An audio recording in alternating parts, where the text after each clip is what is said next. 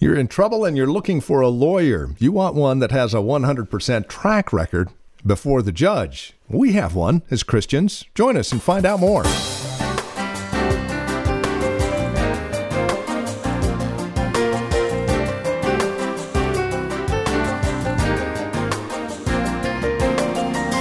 Here in Romans chapter 5, verses 12 through 21, the Apostle Paul lays out for us the fact that we have a representative before God, one who stands on our behalf, one who has a perfect track record as far as escaping the wrath to come, if you will.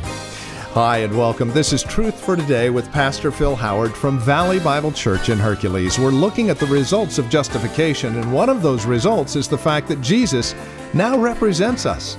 For more, here's Pastor Phil Howard with today's broadcast. The church has scrambled for 2,000 years. What do we do with babies that die? Major issue if you've ever buried a child, even if you've had a miscarriage, because we believe that baby was alive. That tension the church wrestled with for years. What is the state of our children that die in infancy? Well, he's going over and over. After all of this sin, years and millenniums of sin, centuries of sin, along comes the gift of God. And in one act of Christ, who followed up on the multitude of transgressions, trespasses, sin, and rebellion, the one Christ was able to undo all of that against everyone who puts faith in him. You'll see language through here. He'll use the language many and all. When it talks about Adam, it's everybody. The many is the whole hu- human race. The all is the whole, whole human race. When the many and the all is used of Christ, it's all those who put faith. It's not a universalism that says the whole race is saved. No, he has said from chapter one on, you must put faith in Christ to receive the benefits of Christ. So, over and over. But this is what you get when you put faith in Christ He will bring justification. For if by the trespass of the one man death reigned through that one man, how much more will those who receive God's abundant provision of grace and notice the gift of righteousness and reign in life through the one man, Jesus Christ. Let me say this we're going to heaven not because we have become perfect. We're not going to heaven because we've got this great righteousness in and of ourselves by our own life and conduct. Though we want to be a people that fear God and live in holiness, but the best of us feel our imperfections. But he says in the gospel, God offers a gift of righteousness, a righteousness not your own. It's a gift. And this was another big debate in church history. Is the righteousness one that because he sees me uh, that I've acted righteous and that he's infused it? Or is it that he imputed it? Two big differences. One says God sees that it's within me, that he really is righteous, because God couldn't declare me righteous unless I really was, or they would they called it a legal fiction. Or could God give me a righteousness not my own, but as Luther called it, alien to me, outside of me? Is there any way I could be right with God with a righteousness not my own? But from Christ. Look at Philippians. Just look at what Paul's great testimony. Just see this verse, Philippians 3 9. He's giving his testimony how God saved him from being a devout Jew and a devout rabbi. And he says in verse 9, and be found in him, Jesus Christ, not having a righteousness of my own that comes from law keeping, though I was blameless before the law. but that which is through faith in Christ, the righteousness that comes from God and is by faith. The gift of righteousness comes from God, it's received by faith, it's not your own. Your own righteousness is as filthy rags in the sight of God. This is a major. Some of you have uh, sat under maybe the gospel for years. That this separates us from all other religions. You, you just you could yawn through this stuff because you don't know how much blood's been spilled and how many bloody seas have been sailed through to teach this stuff. Someone got upset with me talking about what Rome had said. And I said, Well, just go up on the internet and bring it up. Look at it for yourself. Church history stands as it stands. There were battles fought to say a man cannot be justified before God through any human instrument, only the righteousness of Christ received by faith. And the church should say from their gut, Amen. If you can earn it, uh, we're a cult. If it's free, if it's grace, we might be Christians. It really is a gift righteousness. It's not an earned righteousness. That's why we ought to be a humble people. We shouldn't be strutting that we're so holy or that we're so perfect or we're so right. You were nothing but a wonderful candidate for eternal separation until the gift came to your life and God tracked you down. You didn't find God, He found you. God wasn't lost.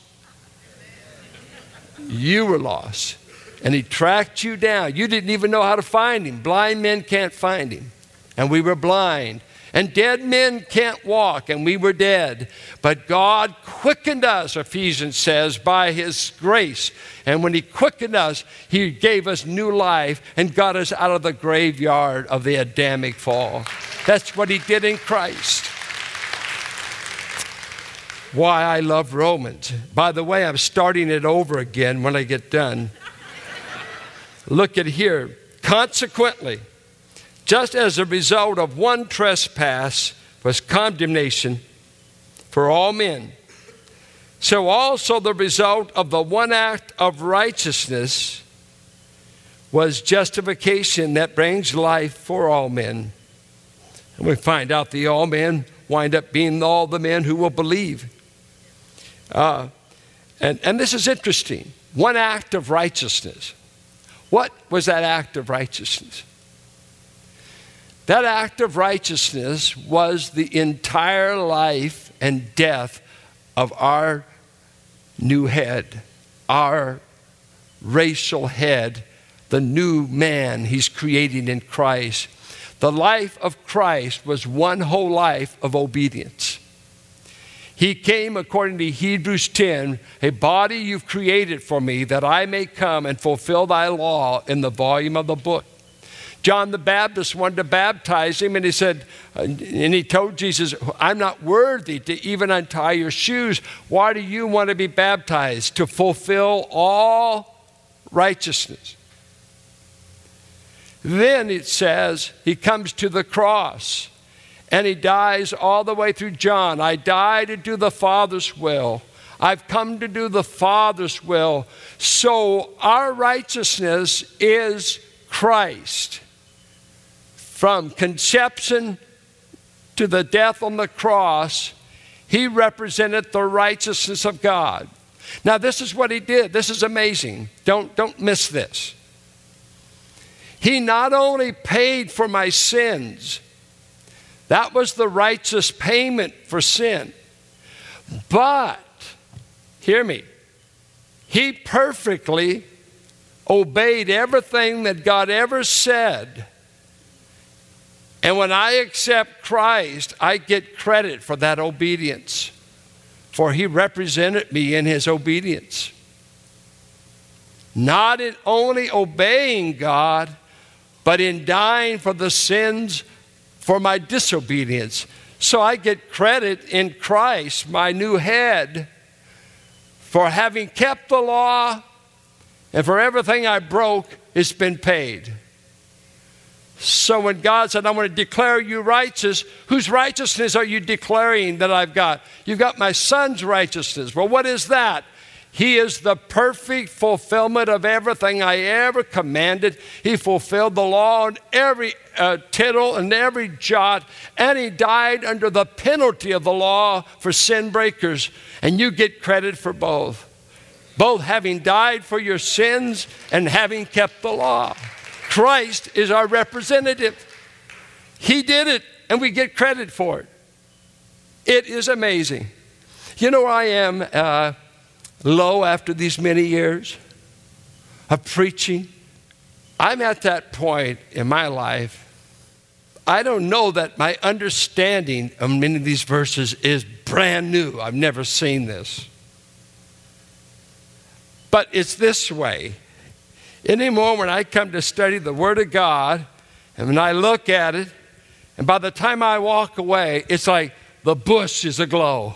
I want to take off my shoes. I'm in awe of what I understand. I'm in awe of these things. And I get half mad at you that you're not jumping over a pew right now because I'm in awe of, of the truth. It's not, oh, I've never seen this. I've only looked at this book all my life. It's my lifetime study.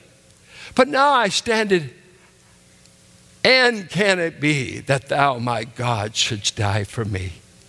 It, you mean this is true? This is the way you did it? Yeah, this is the way I did it.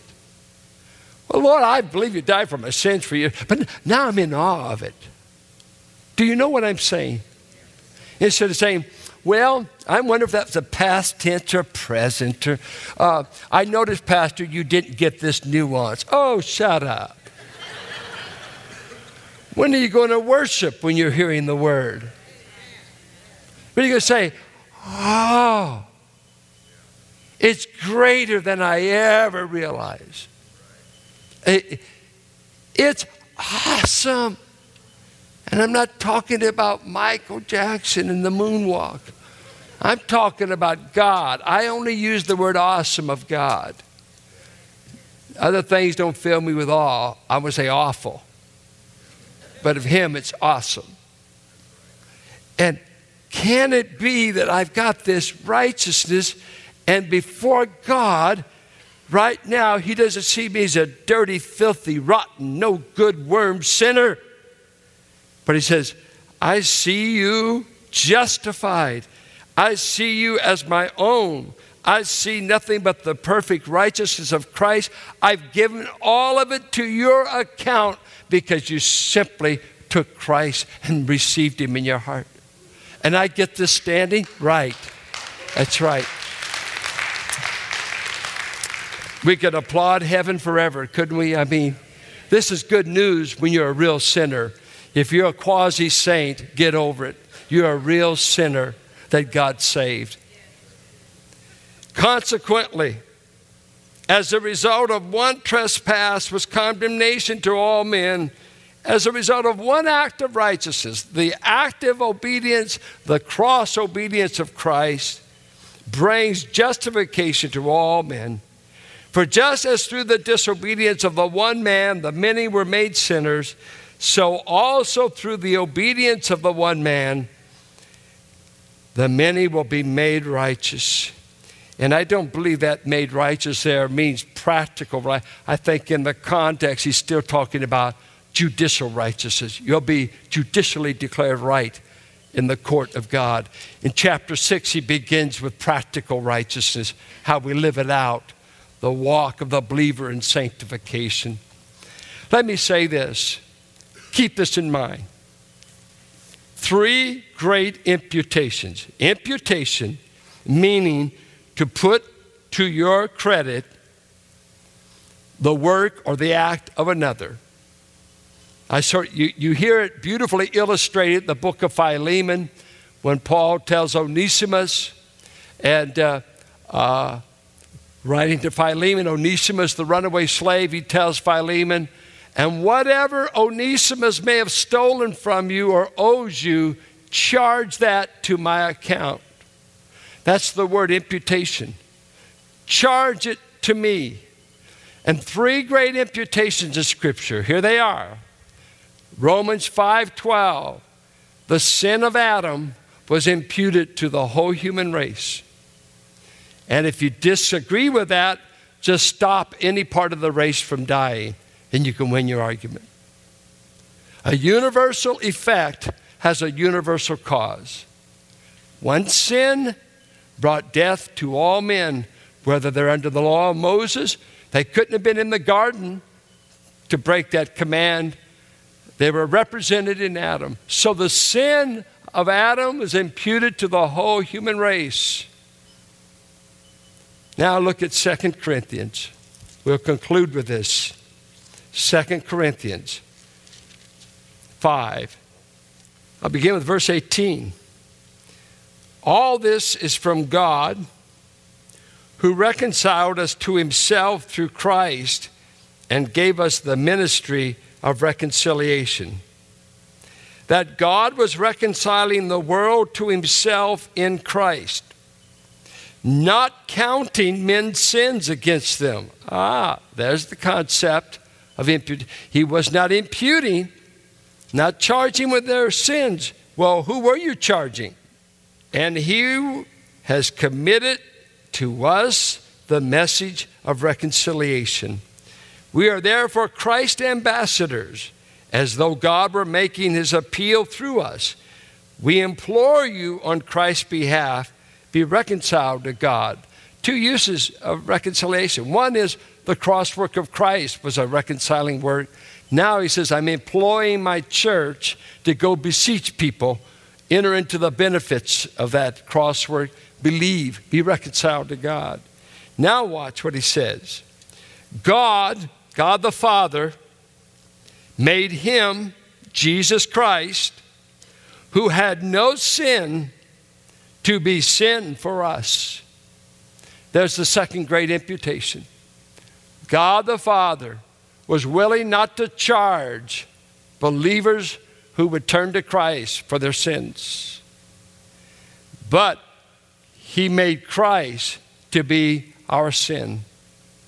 So God took the sin we inherited from Adam and our own personal acts of sin, and He charged, He imputed it to His Son. And the great explanation of this is seen in Isaiah 53. God made His soul an offering for sin. It was pleased, it pleased the Lord to bruise Him and he took our griefs and our sins. Then he shows us the third imputation so that in him we might become the righteousness of God. 1 Corinthians 1:30 says Christ has become to us righteousness. Our righteousness is Christ and it's been charged to your account by faith alone. My hope is built on nothing less than Jesus' blood and righteousness. I dare not trust the sweetest frame, but wholly lean on Jesus' name. On Christ, the solid rock, I stand. All of the ground is sinking sand. You stand as a child of God. You've escaped the condemnation. Oh, you say, well, people, uh, believers still dying. Guess what? The last enemy to be destroyed will be death. And in the meantime, he's removed the sting for us, for he says, for us to die will be gain. And to die for us will be to be accompanied by the divine shepherd of 23rd Psalm. I will be with you through it. And I will see to it the last enemy to be destroyed is death. As in Adam all die, so in Christ all shall be made alive. Even death will cease for us. That's why part of heaven is eternal life. Eternal life. Not only God's quality of life while here, but a life that will go on forever and ever and ever. And you got it all. You got it all as a gift. I ask you today who represents you? If you should die today, if you should die before we meet next Sunday, and you come before God, who will represent you before God? You know, it's a marvelous thing. I say it to you, dear saints. When I sin, even as a believer, when I sin, do Christians sin? You better believe it. First John said if we say we don't, we're deceived. We're liars. We do sin. And when I sin, I have no representation. Oh, no, no, no, no, no, no, no, no. My little children, I write these things unto you that you not even sin once. But in case you do sin, we have a representative on duty who advocates for you before the Father and he pleads his own righteousness for you. So I'm being represented now. Hebrews 7:25, he ever lives to make intercession for his own, to save them to the point of completion, to the uttermost. Hebrews 7:25. I have Hebrews 9:24, Christ rose from the dead and he now appears in the presence of God. And look at the verse, for us. Guess what? My representative beholds the face of God day and night, and I'm represented. I'm engraved in his palms. I'm right there before the Father's face in my representative. That's why he cannot condemn me. Christ, Christ is my righteousness. He's your righteousness. I would think we would want to go to the ends of the earth to tell the condemned children of Adam there's a way to escape. Flee to Jesus Christ and he'll remove the curse of the Adamic curse and put you under the justification of being under a new family head. This is what we have in Christ. Our Father, we are in awe of your salvation. Uh, no one can save but you. No one can save but you. I pray if there's anyone here today that's just a nominal Christian, just in name only, they know a few cliches, and they may even be here out of sincerity, but they don't know you. They've never received the gift. I love what you said to receive a gift, not to do anything, but to, by faith, open the gift and find it's everything God is for us in Jesus. I pray, open the eyes of anyone that does not know you.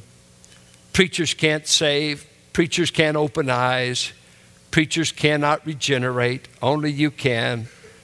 But as your ambassador, I plead, I plead with those who are still living under the condemning power of Adam that they would flee and come to this new head, Christ our representative. Oh, what a blessed, blessed privilege. We love you, adore you. We're never going to let you forget it for all eternity. We're going to remind you it was your grace that got us here. Even if you're stuck with us, Lord, it's your fault. You're the one that saved. You're the one that populates heaven. And to you we'll forever sing our praises. What a great and awesome God you are. Amen. Amen. And you're listening to Truth for Today with Pastor Phil Howard, the ministry of Valley Bible Church here in Hercules. Our program today has taken us back to the book of Romans, where we have spent our time taking a look at the results of justification. To receive a copy of today's program or to order the entire series today's message was taken from, please contact us and let us know of your interest, and we'll get a copy out to you right away. Here's how to reach us. You can call us at 855 833 9864. That's 855 833 9864. Or write to us at 1511 M Sycamore Avenue, Suite 278. That's here in Hercules. The zip code is 94547. Another way to contact us is through our website, valleybible.org. You'll learn a lot about us. In fact, we have an awful lot of resource materials available there at the website that you can take advantage of as you grow in Christ. Simply stop by valleybible.org and pay us a visit. Don't forget to drop us an email too while you're there to let us know that you stopped by. And then there is another place that you can stop by, and that's to join us for worship here at Valley Bible Church in Hercules. Service times are at 9 and 11, and we have directions at our website, valleybible.org, or call us 855 833 9864.